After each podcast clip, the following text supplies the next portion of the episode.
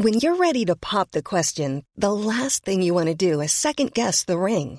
At Bluenile.com, you can design a one of a kind ring with the ease and convenience of shopping online. Choose your diamond and setting. When you find the one, you'll get it delivered right to your door. Go to Bluenile.com and use promo code LISTEN to get $50 off your purchase of $500 or more. That's code LISTEN at Bluenile.com for $50 off your purchase. Bluenile.com code LISTEN. Millions of people have lost weight with personalized plans from Noom, like Evan, who can't stand salads and still lost 50 pounds. Salads, generally, for most people, are the easy button, right? For me, that wasn't an option. I never really was a salad guy. That's just not who I am. But Noom worked for me. Get your personalized plan today at Noom.com. Real Noom user compensated to provide their story. In four weeks, the typical Noom user can expect to lose one to two pounds per week. Individual results may vary.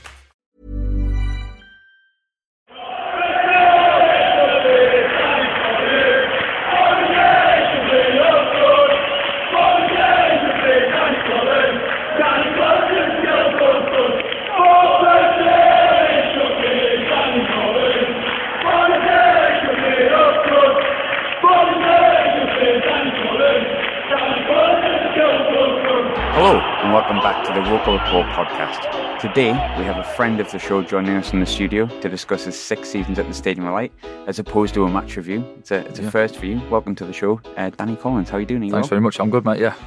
Bit of a change in it, discussing your career rather than Yeah. one-one draw. Yeah, different route today, but um, we'll see how it goes. eh? Yeah, why not? So, I wanted to start off with a, a bit of a trivia for you. So, you're probably the most famous Brazilian to have played for Sunderland, but who was the last Brazilian to play for Sunderland before you? If um, I- know Emerson Thome played for him. Ah, you got it right. Yeah. Boom. Right. We said he wouldn't get it, Uh, but he did. I'm a bit disappointed he got it that quick. Marcos Di Giuseppe no. played a trial game against Wolves. Oh, right. 99 2000. There we go. A bit of trivia. I'm disappointed you got it that fast. Damn. So, Sorry. So we'll go back to when you first came to the club. Obviously, you're brought in by Mick McCarthy in a game that I remember being at an impressive performance against Chester, but uh, sorry, for Chester against us. But did you feel like at the time when you played that game that the cup competition at the Stadium Light, because Chester I think had just come up from the conference, Yeah, we had you. was that like an opportunity for? Did you feel for people to spot you? Did you feel it was like a big arena where you could potentially catch someone's eye, not necessarily Mick McCarthy's, but someone's? Yeah, definitely. I think um, just around that time, I, I did get wind that the, I'd been playing well. Obviously, the previous season we came up. I think we were sort of nine, ten games into the into the next season in League Two. Um, I'd had a good start to the season, and I'd heard rumours that there was one or two clubs having a look, and Sunderland were possibly one. Um, so obviously, you know, coming up here that night, I'm thinking try and go out there and give a good account of yourself. And obviously, in, in Mick's eyes, I, I must have had a half decent game. And then, as I say, a couple of weeks later, I, I found myself back up here signing for the club. How did you feel your performance was on the night? Did you feel like you did yourself justice? Uh, think, what was the score? 3-0, I think? Was it two or three nil? Yeah. I mean, overall, yeah. f- f- Well, going back a long time now, but um, yeah, I think I'd done okay on the evening. To be fair, um, from what I can remember, um, perhaps a comfortable three 0 for Sunderland in a way. But you know, looking back, I think I, I must have done something right to to get the attention of of, of Mick. You mentioned about how you knew Sunderland or a couple of other clubs were interested, but officially you're not you're not meant to know that kind of stuff. No. Um, so I mean, we're talking what 15 year ago now? Yeah, like two thousand and four. Yeah. 2004. Yeah. Spot on 15 years ago. Yeah. Um, No, I think I did because I know at Chester's ground it's a Yeah. small, obviously a smallish ground, and then I'm going up to the lounge after the game with the families and stuff, and the guy who, should we say, put the the scouts and, and stuff into the the directors' seats and all that Yeah. sort of area in the ground, he'd have a chat with me after the game, and he said, oh, "I think." Obviously, someone from so and so might have been having a look at you today. And I know Sheffield United were, were keen, and I think Everton might have been as well. So he, he'd used to drop onto me after a game and say, "Oh, Ah. a couple of clubs were here having a look at you today," sort of stuff. So, you know, but so when it comes to, I mean, I don't want to blow Sunderland's own trumpet or, or belittle Chester in any way, Mm. Yeah. But obviously it's a step up Yeah, in it terms is, yeah. of everything. everything, yeah. But at the same time, we'd just been beating the playoffs. Uh, We didn't have the likes of Phillips and Quinn. They'd been gone sort of the season or a season and a half previous. Yeah. But how did Mick McCarthy sell Sunderland as a project here? Because obviously he said Sheffield United and Everton. Everton Mm. probably of equal size. Yeah. Well, I'm, just remembering back, I think my last game for for Chester on the Saturday was against Macclesfield. Scored the winner in the 92nd minute, 1 0, header off a corner. Um, I remember getting home that evening and just my agents called me up and said, Are you up to much this evening? I said, No, not not too much. Um, he said, Well, get your stuff sorted and get a few bags packed for tomorrow. We're off up to Sunderland. The deal's been agreed. So that was sort of that really. Up Sunday morning, I met my agent. We drove up, and um, and that was that really. Uh, but as you say, you know, you come you come up here, you're seeing the the training ground, the stadium, and just everything about the place. Really, obviously, you know, when you're driving around the the city and everyone's out in their shirt, no matter what day of the week it is, you see enough Sunderland shirts about town and stuff, and you just get the the full vibe of what the place is all about straight away. The thing with um with Sunderland as well now, I can't remember who it was we spoke to. Oh, it was Kevin Ball, funnily enough, and he was yeah. speaking about when he when he came up, and obviously everyone's coming to Sunderland has a different story because I don't know if you go to the stadium first and that. Yeah. But he spoke about Denis Smith taking him to like certain parts of Sunderland and be like, "This is Sunderland," sort of thing. Right. Did Mick McCarthy? Because he struck me as the kind of man that would maybe do that kind of thing. Um, I, from what I can recall, I remember meeting Dave, the physio, Dave Binningsley. Yeah. Um, obviously, I had to go to the, the, hospitals and just do all my medical stuff. Yeah, yeah. really. Then down to the training ground first, and I think went to the stadium last. So that was sort of the order, which I can remember. So we're going back the finishing 15 touch. years now. Yeah. so yeah, off, obviously going down to, to look at the, the stadium alike. But um, yeah, it was pretty much a quick deal. And I think I stayed down in, um, I think it's the Copthorne in Newcastle. I stayed for yeah, a few weeks when I signed. And Darren Carter was in there and somebody else was in there. I can't remember who else was in there. So three. So they helped me out in terms of getting me way around town and stuff and, you know, getting back into to the training ground really to, to start off. Because coming from a little quiet town in North Wales where I'm from, obviously playing for, you know, a smaller club to Chester, it's, it is a big step and, and just coming out of your comfort zone really. And I had to, you know, sort of grow up fast and get used to it. How quickly do you realise like you're in such a bubble? As you said, like I, assume Chester's not the same sort of no. bubble as the Northeast. I, I imagine many places aren't. No.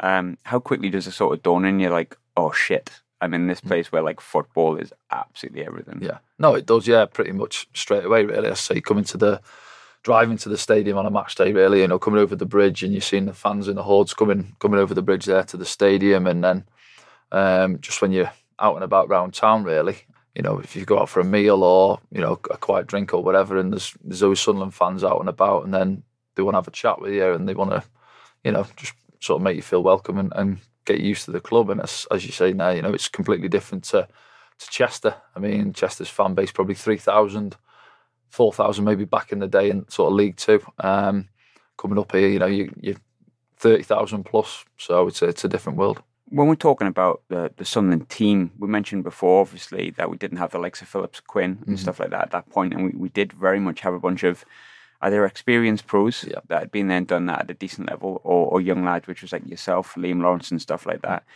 But one thing that Mick McCarthy seemed to have built, based on previous conversations I've had, was a a team spirit. Yeah, it was very much about like people knowing their job, mm-hmm. very much about him being approachable. Yeah. Um, but we had some real characters in the team. We interviewed Jeff Whitley not long ago, who very much a changed man. But yeah. him and Sean Thornton, how did how did Mick McCarthy handle characters like, should we say, the previous character, say Jeff Whitley and, yeah. and the likes of? Sean, I mean, yeah. how do you describe Sean Thornton? Jeez. Yeah, no, he, um, yeah, I think with Mick, yeah, he'd um, he'd like to have a laugh and a joke around the training ground. He'd, he'd, give lads a certain amount of rope if you like, and then you know at times you'd have to to rein him in. And obviously, you know, whatever club you're at, you'd always get one or two characters. And, you know, and say the time I joined the club, obviously Sean, Jeff, uh, Michael Bridges, you know, these type of characters were, were at the club and um, and liked the laugh and the joke and stuff. But I think Mick was happy with that in and around the training ground. But once it was time to go out and work on the training pitch for that hour and a half, two hours, then he wanted lads to knuckle down and, and to, you know, obviously to concentrate and, and work towards the, the game ahead at the weekend and what, what the aim was. Do you have any funny memory stories of both Sean Thornton? Anything that sticks out? Just, I remember one day we did go. Um, we went on a paintballing like team bonding day. Wasn't Chris Brown involved in that? Was it? No, no, no. I think, good, good shot. Was, I think he was banned then. Yeah. um, we were on the bus and Sean had obviously put on a bit of weight, and a few of the lads were digging him about his weight, and he must have picked a seat which was a bit dodgy on the bus. And as he sat down on the seat, the the seats collapsed on the bus, like so everyone was in stitches and that, and started absolutely battering him and you know, just that's one straight away that I remember. Um, but yeah, and obviously you go back to the, the time we got promoted, and then he's he's broke out in he's, His rap. rapping, his, yeah, vanilla ice in the changing rooms, and that's a bit cringy. Was it was uh, it serious? Was that like a serious no, I thing? think because he used to. I don't know he say. He used to come in his basketball vest and his caps backwards. You know, just the character he was, and he used to Fred Durst. like the you know the rap music and all that. And then obviously he knew the Vanilla Ice, um, the rap. So the lads were egging him on a bit after the game, and then you know he doesn't take too much encouragement, and Yeah. it was just spotlight on him on it really. So he uh, he he took the reins in and cracked on with it. Good player as well. Yeah, he, he did have good ability to be Should fair, sure. Yeah, just perhaps could have done with the attitude to go with it at times, and you know, um, I'm sure he'll admit it himself. He could have progressed better in his career than what you know the career he had after that, really. But he certainly had the ability. Yeah, yeah, no, hundred percent. I remember thinking you would be really, really good when he first came through, Yeah. but I think, as you said, attitude, which I don't want to comment on because I don't know him, but No. it's obviously something wasn't quite right there. Um, looking at obviously that season in particular as well, I think you know we have touched on the characters in the team and what Mick McCarthy wanted to build. But when you look through the team, especially when you see how much we struggled the season later, there was lesser known names there. There wasn't any big, massive names. I mean, if you go through the team, those people that went on to have good careers, but at that point they weren't. Yeah. Do you ever feel like Mick McCarthy wasn't given the credit he really deserved for getting that team promoted because he didn't splash any cash, he didn't bring in any big names, Yeah. and he got us from a really low ebb of 19, a 19 point season, and he got us up almost in the, the first season, and then he got us up the second season quite comfortably. Yeah, yeah. I think obviously the the the the, the year I joined, um, you mentioned there there was there was a lot of myself, Liam, um, Dean Whitehead. We'd come in from League Two clubs, and then Marcus Stewart, you know, good experience, pro knew the ropes, and Gary Breen, um, obviously Stevie Caldwell, younger but good experience. So we had Carl Robinson, these type of lads, you know, good spine to the team with a few other younger lads um, coming into you know a big learning curve, and you had to we had to hit the ground running. Um, and so thankfully that first year uh, bonded well, and you know we gelled and, and managed to get over the line and get up. Um, then obviously we go into the Premier League, and you know I think everyone sort of knows that Mick didn't really get too much to spend. I think might have brought did Steady come in that year and Andy John Great Stead. maybe. Um, Oh, didn't you know? did- me of Andy Gray. no, no, it didn't happen for Steady early on. He didn't get you know a goal for the first twenty odd games, did he? So we were up against it, yeah, and, and obviously, um, you know, for myself and you know, I said there the likes of Liam and Dino, and um, it was new for us to go straight into the Premier League, really, and it was a big learning curve for us, and uh, un- unfortunately, uh, we we got relegated. It must have been because when you you've gone from Chester, you, and I think we were third when you came in around around that. Yeah, third or like that. fourth, yeah, that's right, yeah, Um, and when when you came in, obviously you got in a, a team that was playing top end of the championship, mm-hmm. won the league, really good team spirit. Everything was positive, a manager that you obviously had respect for, and everyone liked. And I think everyone had respect for. Everything's perfect. It must feel like an absolute dream move. You're even learning a new position. He mm-hmm. places you at left back a little Yeah. bit. You're getting in and out of the team. You're playing alongside experienced pros like Gary Breen. Mm-hmm. Everything sounds honky dory. yeah. So when it goes into that Premier League season, um, I think as a fan, it was it was draining as a fan. Yeah. Um, and I think a few players have touched on it, and as fans we have as well. We never really got battered, so it yeah, wasn't that's, like we that's, ever. that's the annoying thing. Yeah, just as you, I was We just about to say the same. Don't really remember us ever getting any four or five nil hidings. No. I think it was always the one nils and two Two ones, one, and that was the two. annoying thing. You know, it was just, but you're losing regularly, and it, it, snowballs from from there. Really, So it was never like a lack of effort, and I think everyone from memory would probably, s- I- it- whenever you discuss anyone that was lack of quality, it was never to do lack of effort. Mm. But I think there's a lot made about footballers' mental state these days as well, and a lot of things can affect a mental state. But when you're getting battered like that mm. every single week in a, a well, not battered, getting beat, sorry, Yeah. in in a a bubble like the northeast, where like I think social media was starting to come to then, and we were like the butt of everyone's joke. How does that take a toll on you, um, or as a team, or as an individual, mentally? Like, how do you deal with that? it is tough. You know, you can't get away from it if you like. You know, as, as we mentioned at the start there, yeah, you're in a bubble if you like. You know, you're out and about. I mean, I was out. I've, I think I went to B and Q one day, and I've I've walked in down one of the aisles, and then this guy's walked past me, didn't say nothing to me face, got thirty yards past me, and then he turned around and he said, "Shouldn't you be down the training ground working harder?" Do you know what I mean? Just just these little things, but when you're younger, you probably do take that to heart more. But the older you get, you learn to grow thick skin, and you you know you have to sort of shake these type of things off. And at the end of the day, everyone wanted the same thing. You know, we wanted to do well. We wanted you know for Sunderland to do well and to be in the top half of the table. It wasn't going well, but you know, you're picking newspapers up, as you say there, the media was starting to get bigger. And, you know, you see and hear everything that's being said. It's not nice, but again, football is a, an industry you're in where you've got to have a thick skin. And if you haven't got that thick skin, then you're not going to survive. Was it tough to go out on a Saturday at that season? It, it was, yeah. You know, I mean, I was, what would I have been, 25, 26 ish, so mid mid 20s. But, you know, if, if I did go out with a couple of the boys and that, you, you would get comments and you get stuff said to you and that, but you have to take it. You know, you. I don't. I don't mind standing and having a chat with fans if they want to stand and have a, a reasonable chat with you. Not someone who's twenty pints deep and want to yeah. stand there hurling abuse at you. You know, you tend to want to walk on past them, don't you? But again, as I say, you know, you have to when you wear the badge of Sunderland, you have to sort of burden this um, expectation really, and what the fans expect from you. And you know, at that at that time, it wasn't going to plan, but thankfully we we came back the next year and we got back up again. Talking about players from that particular period, there's one that sticks out in my mind, and I don't like to push my agenda on this podcast, as we all know, which is a lie. Um, but Stubbsy drives me nuts. I've, Al- I've, I've never liked Alan Stubbs. Alan Stubbs, yeah, right, okay. Now I don't know whether you remember it, and I mm. can't quite remember whether you were playing or whether you were on the bench that day, but right. played Everton. I think it was New Year's Day or New Year's Eve. Home Tim Cahill's home. Home. Tim Cahill scores in the last minute. Yeah. He allegedly, I wasn't there, didn't see it, right, okay. but many have, jumps up when Everton score, as he was on our bench, goes to Everton two days later. So I suppose the question mm. I'll ask: How how was Alan Stubbs in the dressing room? Was, did he bring the experience that you wanted or expected us? Yeah, I think him to bring to us. I think he was quite. From what I remember, again, we're going back now, but I remember Stubbs. He was quite quiet. I think um, not really a ranter and raver, from what I remember. Um, I think he the game I can't remember. He scored down at Highbury. I think. I think that was my my yeah, debut yeah. in the Premier. I think we lost three one or three two. Three one. Three one was yeah. it? Yeah. But he scored that day. I think I just remember him playing in that one. But um, I've spoke to lads who I know who've played under him. I think he, obviously at Rotherham he had a stint here as the gaffer at Rotherham a couple yes. of years back. Um, and again, I think he was associating with perhaps being a bit of a sort of leader, quite you know vocal and stuff. Yeah, but from what they said, he was quite a quietish guy really, and didn't have you know, too many bollockins in him as a manager type of stuff. But yeah. I, have played with other managers where you'd expect them to be quite, you know, vocal and stuff, but they're not. So, you know, characters are different to what they're perceived. Yeah, because it was. I was just saying there before. We expected him to be like the Steve Bould type that mm. came in. I don't know whether you remember. that. Yeah, I remember him. Yeah, but Baldy coming in and stuff yeah. like that was like the experienced head. And I was more thinking like you at that point yeah. were a centre off yeah. primarily, and, and, I think Neil Collins was there as well. Neil time. was in one, of yeah.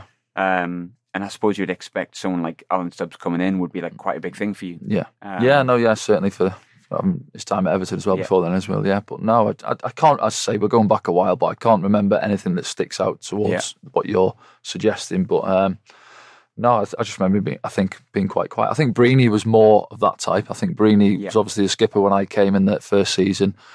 He was good with the younger lads. He'd like to have a bit of a laugh and a joke with the boys. But again, when, when it was time to go out on the training ground and work and, and you know, Breeny would get into the boys, and it's got to it's got to be like that, really. I think. When it comes to that season, we spoke about um, sort of team spirit a lot, and I think you know I've spoke to a, a few lads, you know, yourself, Neil Collins, Dean Whitehead, Darren Ward, um, and there is a certain character um, from that sort of period. Mm. I think I mentioned Darren Ward there, but Darren Ward was later. Sorry. But there was a, a good core of people there that obviously all got on. But I think when the season came along, not only did we not have enough money, you had the likes of um, Anthony Le Tallec came oh, in and yeah, stuff like that. Was there any? I'll maybe use him as a, a, yardstick, but was there any certain players that came in that did affect that as well? Outside of the quality, was the players that just didn't quite get Sunderland? Um, from that time, yeah.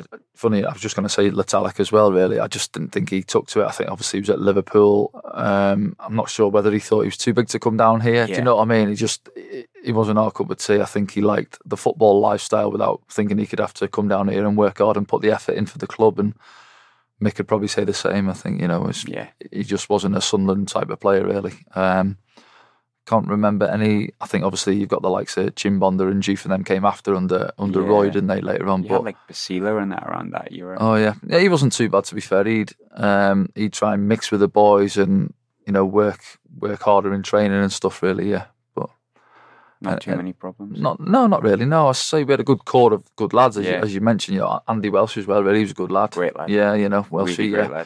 Um, so the I, I always think you, you you are you need a good core of good British lads, really, you know, and then you can add one or two foreigners into the squad and, and, and see how it goes really. And they they've got to be willing to to mix in and, and to you know obviously learn the language and, and have that banter with the boys as well. Really. Yeah.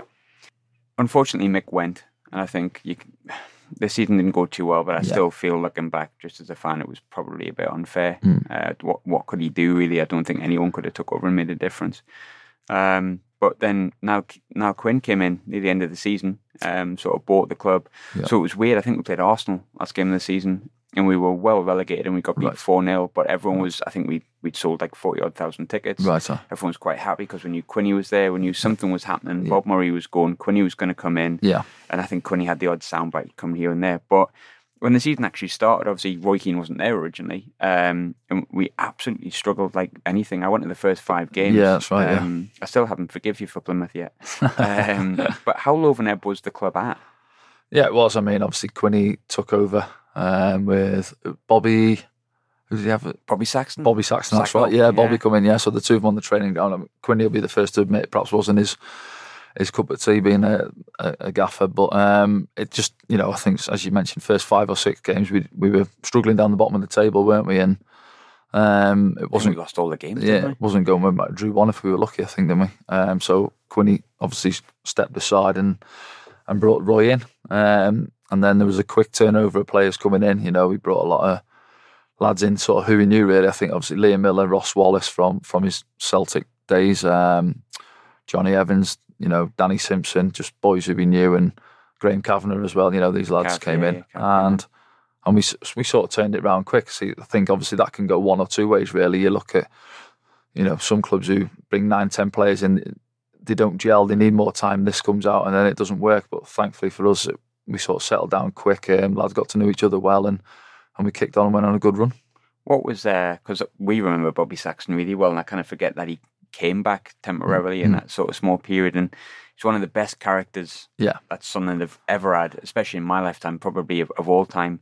But do you have any good memories of Bobby Saxton? How did you find him? Just, just, I was just on the training ground. Really, I can remember. I can't remember anything specifically, but just the type of character he was. He, he seems like a a good number two or a good member of the coaching staff to have. Yeah. Really, you know, likes a bit of a laugh and a joke with the boys, and then obviously dishes the odd bollocking out. Really, but. Uh, you know, sort of good cop, bad cop. He'd be the he'd Yeah. be the good cop. You know, you could have a, a laugh and a joke with. But uh, yeah, as, as I say, he was only in what was it, four or five games five really games, early on, and then yeah, One thing I wanted to touch on before we go into the, the Roy Keane years, which are obviously a lot more positive. Yeah. Um, probably a place that you, you don't want to go, but we've mentioned it a touch, the Plymouth game. Yeah. I remember it really well. I've got Can you? kind of weird memory for stuff like that. Right. And I remember going up and we scored really early in the game, but and I think it's it's probably interlines in what what we have at the moment. Yep. And and how the, the team sometimes plays at home and how we can sometimes struggle.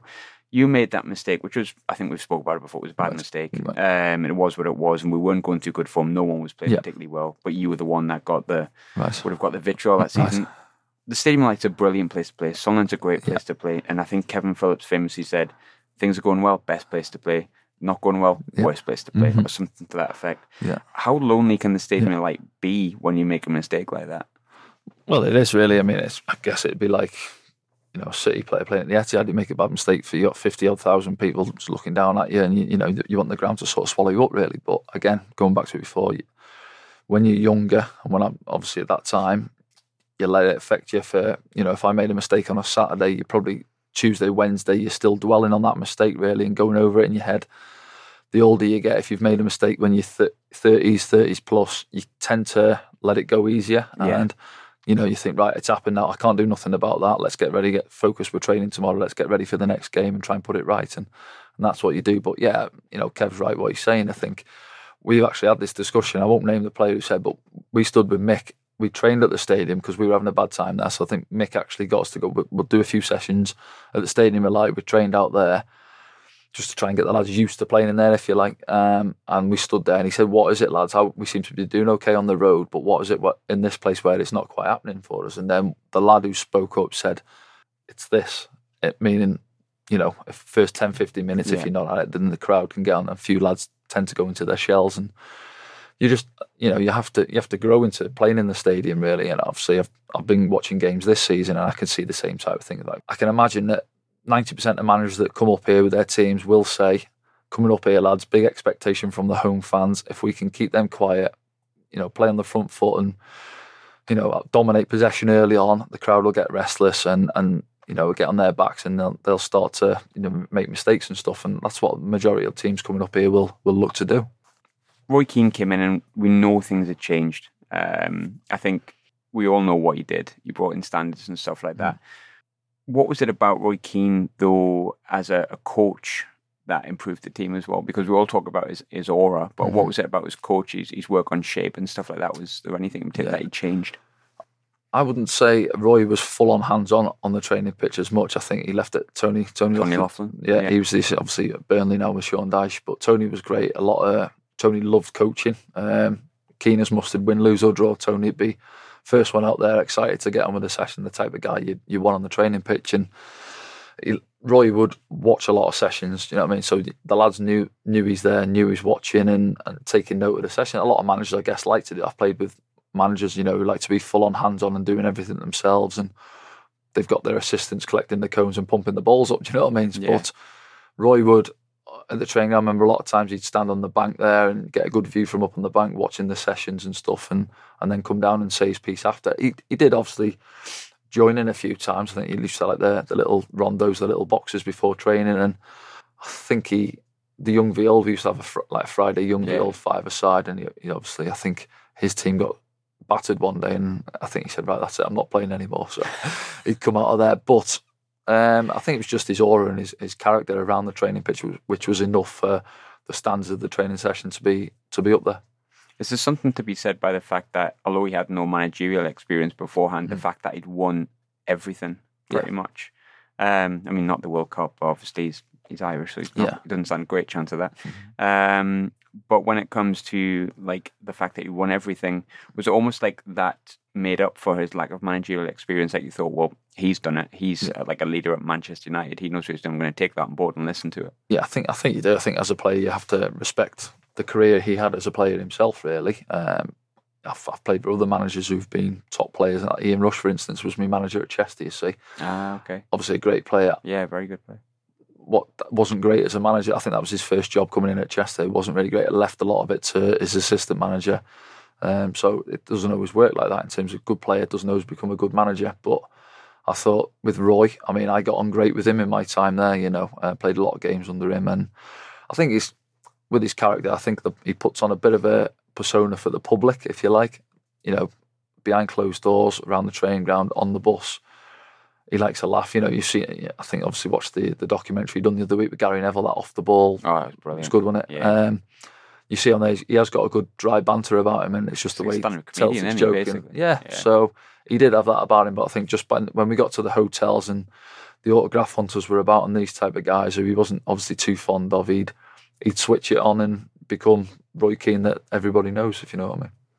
Nyron told us that story about uh, when a kid was asking for his oh. autograph at the at the airport. I think it was. Right, go on. You Go on, see if I remember this one. Some kid came up, eight year old, and I think the granddad or the dad was yeah. like, "Oh, will you sign the?"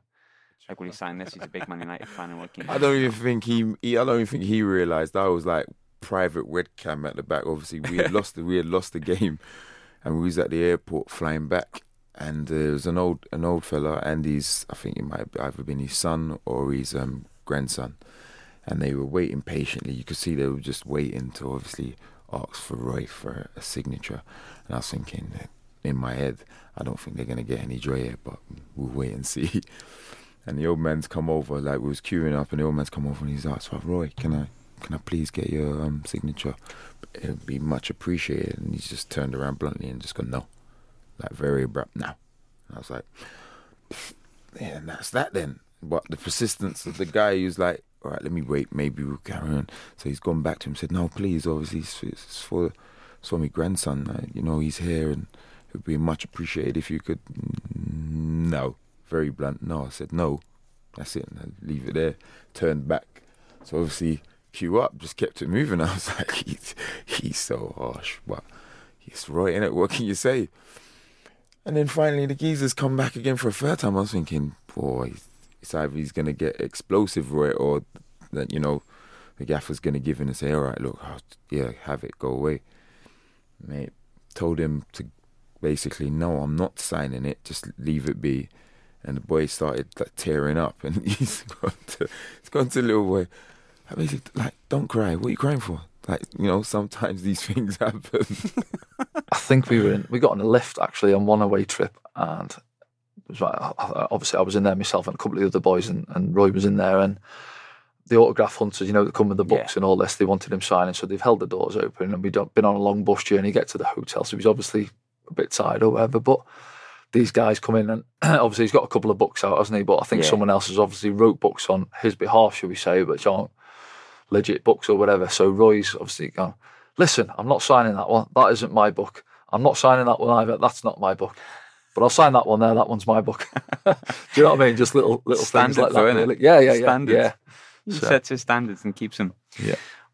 Obviously, Roy did really well with us. I think for the first couple of seasons. Yeah, we know how things went after that. But the the big pullout for me, um, which I think we kind of forget about because we beat them so often when we play them these days. But you're part of the team playing at centre off um, that finally broke the Newcastle who do at home when we beat them two one. Yeah.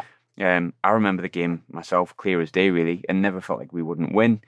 Um, but what was a what were your memories of that day, and and b did Roy do anything different? And c you had the likes of Chimbonda, Diouf, and Cisse in the team that day. Cisse played great actually. Yeah. Did players like that get it? Yeah, yeah, I think they did. Yeah, they these these type of lads would.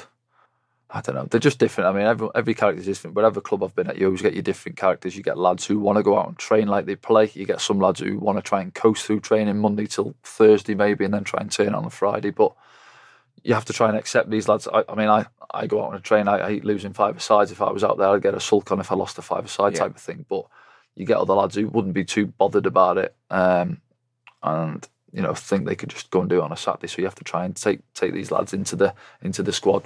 Jim Butler being the prime example, really. I remember I had a bit of a ding dong with him on the on the training ground one day where we were having eleven v eleven and we had an attacking corner and he was twenty yards that side of me and obviously they broke on us. So I'm running back. I've I've actually ran past him, getting back to try and get in and make a tackle and that, and he's just like jogging back, you know, cantering back. So I've had a few words with him, say any chance you livening the cup this morning, like you know, just these type of things. Yeah. But come come the derby day, and of course they know what it's about. And the likes of Cisse, he wants to be the big standout Ibrahimovic type of character, doesn't he? Yeah. Get the winning goal and that type of stuff. And I think he scored the. Did he score the first He goal? did. Steed's Yeah. Steed's cross Steed's- shot. We'll say cross. He'll tell you. It's, he'll tell you he picked him up with a good cross when he yeah. Um, and then he sort of slid in, didn't he, and poked it in. But Yeah. and, and he scored at St James's as well, didn't he? He I think did. in one. So yeah, there you go. That answers your question, really. Was he, was he up for he's played in. it? I think up until that point, actually, for every club he'd played for, right? Which is a lot. I think Yeah, about his yeah. character. No. But to be fair, out of the three of them, Diouf, Cisse, and Chimbonda, I'd say Djibril did train well Yeah. as well. Um, he, don't get me wrong, he was a bit of a character off the pitch with 40 odd cars and his, his outrageous tracksuits and all that. But he did train well, to be fair to him. Um, and as you say, you know, come Derby Day, he was, he was obviously up for it, you know, scoring a couple in there. But Who had the worst dress sense, Jufi or Cisse? Because I heard Jufi used to come in with like medallions and yeah, I know he did. He'd come in like some 80s rapper or something, yeah. uh, it's toss up between the two of them, I think, yeah. Pascal wasn't really into the, the mad clothes and that, but just like these braids, didn't he? Yeah. Oh, was, you remember that session? You heard that one? Well? about when he headed, we would refuse to head the ball. Yeah, I think Ricky was in charge then, and we were doing some defensive yeah. work, and he refused to come. Had some. We were doing a heading session of crossing and finishing, whatever it was. And sorry, Gaffer, can't head the ball this morning. What are you on about? Um, I've had my hair braided yesterday. It's it's a bit tender on my forehead and that. Like so, Ricky just stood there and shook his head, looking at him like you know. So yeah, We spoke to Bardo about that, and Bardo was just like, "Oh, you know, I just said, oh, I'm, I'm not, I'm, I'm going to get in ahead of him." Was Bardo a little bit more animated than that? he he could be Bardo. Yeah, yeah. Um, fiery character, but one one you'd want on your team. Absolutely. Derby Day, especially. Like, yeah.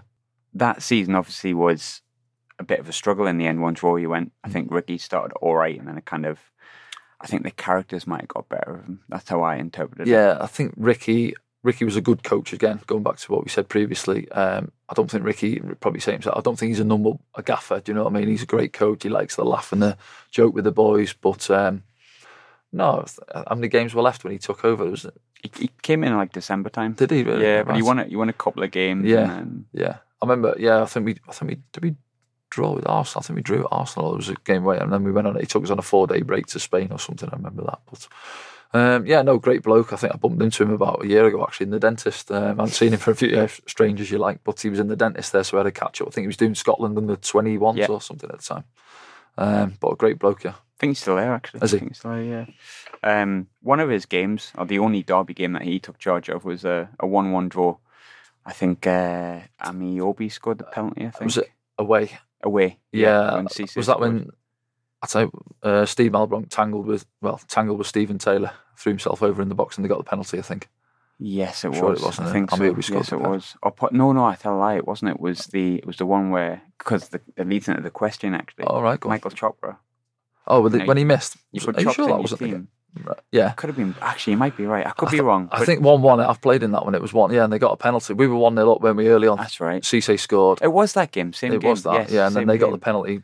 Twenty minutes to go, maybe or something. And then we went clean to and go with five minutes to go. And I can't. I can't remember that incident either. I'll have to see this back because you've asked me about this a few times. I have, haven't I? Yeah. Yeah, Now I got I got Carlos Edwards in right, Yeah. and I did a talk in with Carlos Yeah. Edwards at the the fan museum. I asked him a straightforward question, and everyone I've ever spoken to has always said, "No, I didn't miss on purpose," including Michael Chopra himself, who, Mm. Yeah. for all of his ails, is actually not a bad lad. Mhm. I asked Carlos Edwards, and Carlos Edwards immediately went, "Yeah, of course he missed on purpose. He knew he couldn't go back home if he if he missed that." What's your thoughts on it? No, I mean, was Carlos joking when he said it type of thing, or was he serious? He's had a few beers. Oh, right, okay. Yeah. I think the only person who would know that is Michael Chopra. But Yeah. no, I know what the lad's like, and he loves scoring goals. And I don't think you've got that time on the pitch. Whenever I, oh, I'll tell you what I'm going to do, I'm going to I'm going to miss this so I can go. Do you know what I mean? I think Yeah. no, I just did he. What did he just put it past the post? Did he? I can't remember it. He- was it- he- it one on one? He he just slotted it past the post. Torpedoed the ball to Kenwyne Jones's knee. Right? He, he could have. Could he have shot himself there? Yeah, he, Right. he put it down to he put it down to confidence. Yeah. he said he he'd not been in the team very much. Right. He came on. It was a yeah, pressure moment. He said if it was the season previous, he would have put it in. Right. I.e., for example, he hit the I think he hit the crossbar the season beforehand at home. Right. worked his bollocks off to try and score. So Yeah, yeah, I suppose there's an element of truth to it. But the, the reason I asked, and Yeah. I think we've discussed it before, there was a huge rumor that you were the one that like immediately a- went for him. Oh, right. So can we dispel that rumor? Well, perhaps I did it. I might have said, "Fucking hell, chops, why didn't you shoot?" Or, you Yeah. know, something like that. Depends how you think. I can't remember gripping him or anything like that, but we might have had a few words or something. Why haven't you shot yourself or something like that? But Yeah. I think if you ask most strikers, um, they're going to want to, you know, score and well, say be the hero. I know what you're saying he's obviously from Newcastle and that, but I just don't think as a as a striker that the first thought I think is scoring a goal. You know, yeah. um, but only chops knows at the end of the day, I suppose. So moving on, sort of from that, I think obviously we did we did fairly well in staying up, in the sense, although it was kind of other people's feelings really. But then then Steve Bruce came in and obviously manager of Newcastle now, so you can say whatever you like about him. but he, he came in and imme- immediately made you his captain all the way through pre-season, Yeah. all through the first few games, and then sold you. Yeah. Do, do you still have a bit of a, a sour taste when it comes to Steve Bruce? Yeah, Steve Bruce. Never spoken to him since. I've never, no, not since the, the last day I spoke to him was the game at Stoke, where obviously I signed for Stoke two days after. Yeah, we we played him, didn't we? Yeah, Yeah. but no, um, I'm not going to say anything bad about him. You know, managers and they do what they have to do in terms of players on and on. But yeah, going back to your point, was it a bit of a strange one? Of course it was because we'd gone to the Amsterdam tournament, I think, in the summer, haven't we? Yeah. You know, um, he made me, you know, pulled me aside there. You'd be the captain. You know, done all that business. We came back here, and yeah, straight into the straight into the start of the season.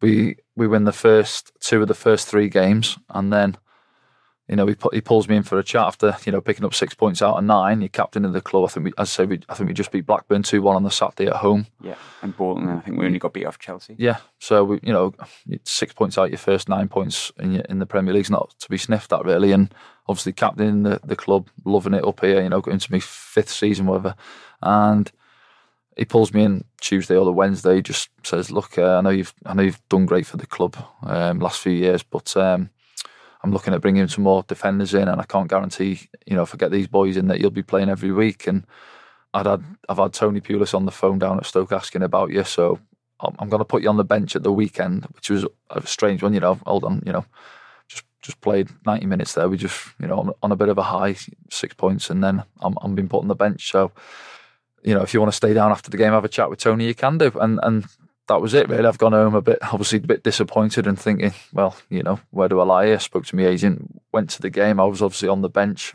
Um, it was the end of August, so the window was closing a few days after, and stayed down with my agent on the Sunday, Monday, and that was it. Then I signed for signed for Stoke on the Monday on the deadline day, and all came a bit, you know, thick and fast, really. And looking back at it, I mean, I'm not going to say anything bad about Steve Bruce. At the end of the day, it's you know, it's his opinion. If if he wanted to get other lads in who he, you know, preferring other players where he thought could do a better job, fair enough. But um, from my person, you know, I, my, my missus was from up here. I was settled, and you know, not long moved into my new house, and it was just a bit, a bit strange. You know, if I was one of his lads who was on the bench or you know not even getting kitted up on the Saturday, you'd say fair enough. But it was just, just a bit strange, really. Yeah.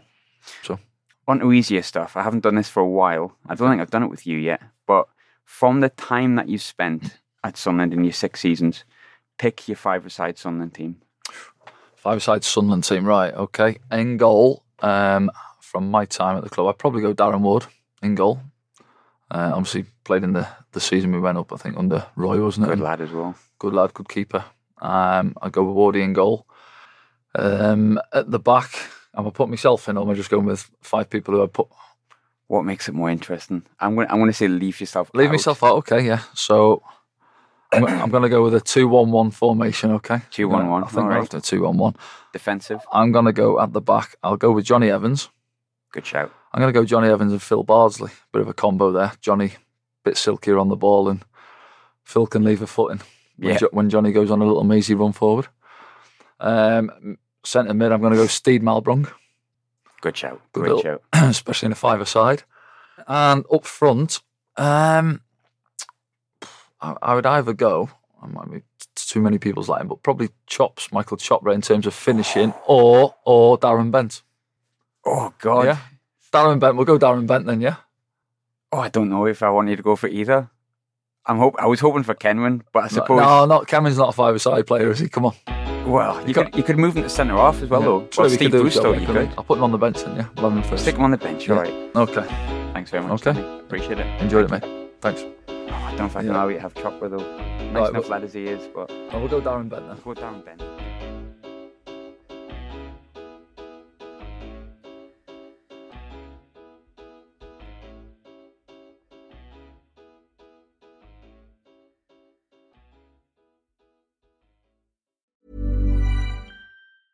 A lot can happen in three years, like a chatbot may be your new best friend. But what won't change? Needing health insurance. United Healthcare Tri Term Medical Plans, underwritten by Golden Rule Insurance Company, offer flexible, budget friendly coverage that lasts nearly three years in some states. Learn more at uhone.com. When you make decisions for your company, you look for the no brainers. If you have a lot of mailing to do, stamps.com is the ultimate no brainer. Use the stamps.com mobile app to mail everything you need to keep your business running with up to 89% off USPS and UPS. Make the same no brainer decision as over 1 million other businesses with stamps.com. Use code PROGRAM for a special offer. That's stamps.com code PROGRAM.